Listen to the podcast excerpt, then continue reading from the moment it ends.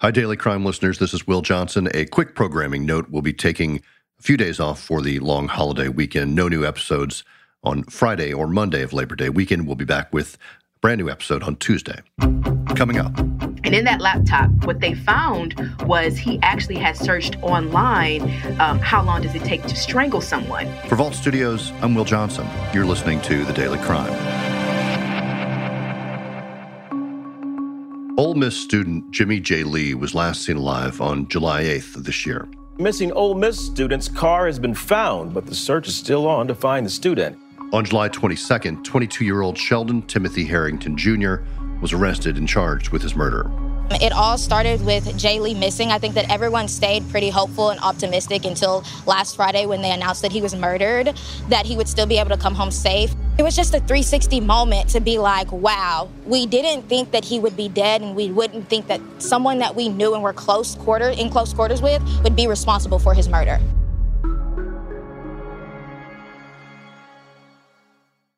I'm joined now by Brittani Moncrease, ABC 24 reporter in Memphis. Brittani, thanks for being here with us. We appreciate it. Thank you. Brittani, before we get into what we know about what happened back in July with Jimmie Jay Lee, let's talk a little bit about him. What do we know about him as a person? So yeah, so Jimmie Jay Lee, um, his friends commonly call him Jay Lee or just Jay. Um, he was a student at Ole Miss and he had just graduated uh, this past spring of 2022. And he was in still in the area of Oxford, Mississippi, working on uh, an internship. And um, he was going to be starting grad school in the fall.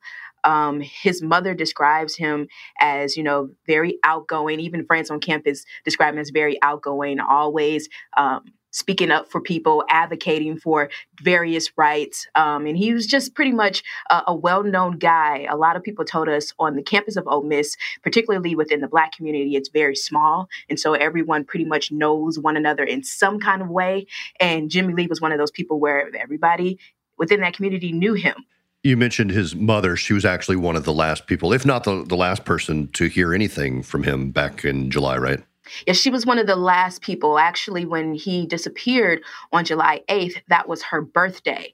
And so um, at the time, she was working overnight at uh, Walmart. And she said uh, she was um, actually on her way to work. And she received a uh, text message from him that night uh, or that early morning, basically saying, you know, um, I believe he said happy birthday, but he sent her a message that night. Uh, she said she didn't respond until um, earlier that later in that morning, probably around seven or so, she said she responded with a with an emoji to pretty much let him know that it's okay to give her a call because she said every time, every year on her birthday, he calls and he sings happy birthday to her. And so and so when he contacted her early that morning, it was, of course, late in the morning or early in the morning, I should say. And so she didn't respond until later that morning, but she smiled, uh, responded with a smiley emoji. And um, she was waiting for him to give her a call to sing me happy birthday like he usually does. And she didn't get a call from him.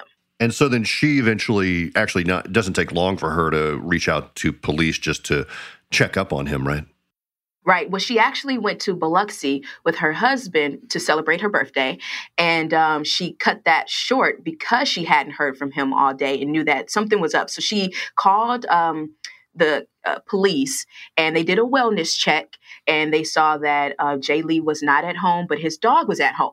And she also reached out to a friend of Jay Lee to have that friend also go do a kind of a check on him and he said the same thing. Jay lee wasn't there but the dog was there which she found unusual because she said her relationship with jay lee her son they're very close. They talk at least five to six times a day is what she described. And um, she even mentioned how they share locations. She shares locations with her other um, children as well. Um, and in this particular instance you know she did not hear back from him. Um, the fact that his dog was there um, and he wasn't was also alarming to her because she said Jay Lee never goes anywhere without his dog, and so for the dog to be at home um, that also was alarming to her. And so she cut her trip short and actually drove down to see what was going on. It doesn't take all that long. It's a few weeks later, I believe, around the 22nd of July, that an arrest is made. What do we know about the investigation, how police were able to catch up with the suspect?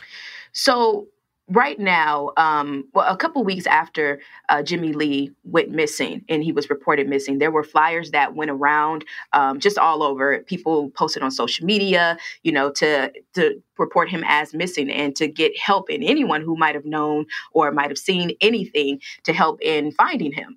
And it just so happened that uh, a friend of uh, Jimmie Lee um, called into the tip line for police and told them that I had just talked to Jay Lee the morning that he disappeared. He was in the car, and the friend said that Jay Lee told him that he met someone on social media.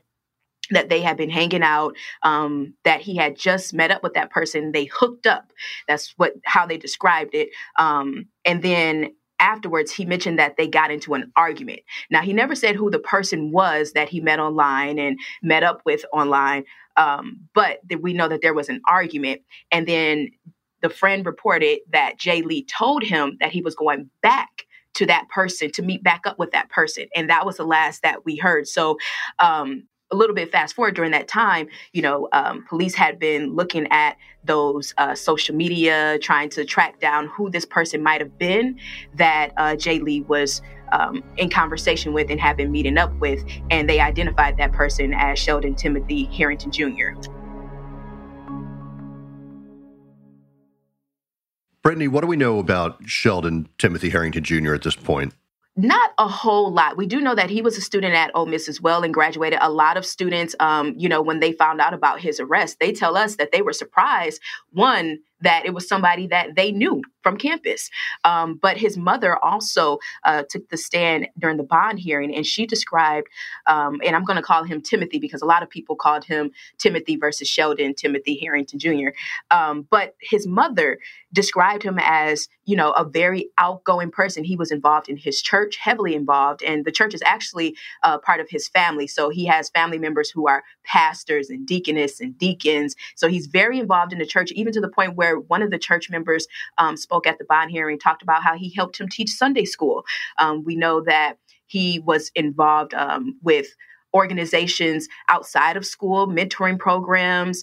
Um, involved on campus. So he was actually a pretty well rounded student himself. And so I think that also played into why a lot of students were surprised when they did learn about his arrest. Investigators have some evidence. We, that's our understanding at this point, uh, involving an internet search and maybe a trip to a local store as well. Is that right? on July 8th, the last time that, and, and this is through looking at surveillance video, um, Oxford police, uh, some of the detectives on the force, and one, partic- one particular detective, Detective uh, Baker, um, he during the bond hearing, he showed us surveillance video. So we got to see the last time that um, Jimmie Lee was spotted, and he was leaving his apartment. This was like right before 6 a.m., maybe that morning, um, and he was leaving his apartment. Uh, what we know is that it was possibly going to meet back up with whoever this person was online, who was later identified as Timothy. Um, he was going back to meet up with that person. Now, on that surveillance video, we later see Jimmie Lee's car drive off from his apartment complex. And then later on that morning, we see his car coming into um, an apartment complex on Molly Barr. Um, and we believe that's where Timothy's apartment was. Uh, but he's you can see a car that's coming through the entrance, and then maybe minutes later, you see someone running um, from that apartment complex through the same entrance. Now, we're not, I'm not sure if there's other surveillance cameras around, but just that particular camera that they showed showed Jimmie Lee's car coming in and then showed a person running down the street. Now, we were told that that person did not run very long, um, but then went over to a nearby gas station. And when that person got uh, went to the gas station, they flagged down another vehicle. And that person later got into that that vehicle that was flagged down um, later on, uh, maybe just maybe less than 15 minutes later or so, um, police actually pulled over that vehicle for a traffic violation. And so when after, you know, looking for Jimmie Lee's whereabouts and looking at the last place his car was seen or where he was seen, um, they realized the person that they flagged down had got pulled over. So police were able to look at uh, body cam footage of that um, traffic stop. And they saw that the passenger in that car was Timothy. And so that's how police were able to, you know, to come to the conclusion or um, be able to kind of piece together that Timothy was probably one of the last people or the last persons to see uh, Jimmie Lee. And um, we know that after uh, Jimmie, afterwards, Timothy did go to um, a store. He went to Walmart. Um, there is surveillance video, and there's a there's a picture of him actually buying duct tape from the store. Um, and they also mentioned how he was kind of looking at some rolling garbage cans, but he never purchased any garbage cans. He only just purchased the duct tape. And later, after he was arrested, um, when they did interrogation, the police were talking to him, were interviewing him, I should say, um, he did mention buying duct tape, but he said he was using it to um, for for boxes to move. Uh, that's what he used. And now we also know too, and police did tell us that Timothy also has a business, and it's a moving business with a partner of his. And um, that day, later that day, we do know that, and police mentioned that he did use the truck at some point when he was driving home to visit his family. Um, I believe they're in they're from Grenada, uh, Mississippi. But when he was going to visit his family, he had that truck. Um, and that was pretty unusual to police because when police talked to his partner, his business partner, um, his business partner mentioned that they always tell each other when someone is going to use the truck. And uh, that particular day, they said that the partner didn't know that he had the truck. And also, when Timothy was arrested, uh, police were able to search his home and search his apartment. And in that apartment, they had uh, cadaver dogs that came out, and their cadaver dogs hit, um, found hits in four different places in the apartment, three times uh, in the bedroom and one time in the living room. And so this kind of alerted uh, police, and they know that uh, Timothy also had a Ford Escape and they also had those dogs search the Ford Escape, and they found hits in that car as well. They found hits in the uh, driver's seat as well as the back area of the of the car, and they also saw pieces of blonde hair. And the last time Jimmie Lee was seen, he had blonde hair. Another thing is during this whole time, uh, detectives were able to get a hold of Timothy's laptop. He had a MacBook and in that laptop, what they found was he actually had searched online um, how long does it take to strangle someone. This is a case where, at this point, we don't have a body, but we have a suspect behind bars charged with murder. It's unusual. We don't always see that, but they, they must feel like they have enough to uh, to charge him at this point. Absolutely, and that's what makes this case so unique is the fact that someone is charged with murder, but there's no body. And one thing during the bond hearing that investigators made sure to mention is that this investigation is very much still active and they don't have a body yet. They're still actively looking and searching for Jay Lee. And so that's what makes this case um, particularly you know unique and we don't often see this happen where someone is arrested for murder but you there's there's nobody there's nobody there. So um, that makes this particularly um, a different kind of case than what we normally see. And and one thing that the uh, that timothy's lawyers kind of stressed was this whole idea of trace evidence. There's no physical evidence that had been found on timothy no physical evidence in the apartment as far as like maybe an item of clothing or blood or anything like that. They had no physical evidence of things like this. And the, uh, the other thing that they challenged um, the prosecutors on is this idea of using the the cadaver dogs because it wasn't Oxford police dogs that they used. They used an outside source dogs to search the apartment, search Timothy's car, and search Timothy's work truck. And so um, afterwards, you know, uh, Timothy's lawyers even asked them, "Did you all talk to the per- the people who um, train these dogs? Do you know if they're search and rescue dogs? Do you know if they're drug dogs? Do you know if?" And they didn't know exactly what those dogs were. So that's also put into question as to what exactly were the dogs looking for, and what are these hits that they actually, you know, picked up on. Brittani, so many moving parts to this investigation. A lot of information that you've been able to gather over the last few weeks and uh, what's next then for for the suspect timothy herrington? Well right now he is um, in jail without bond. Um, and we don't have uh, the date of when his next court appearance is. That has not been posted yet.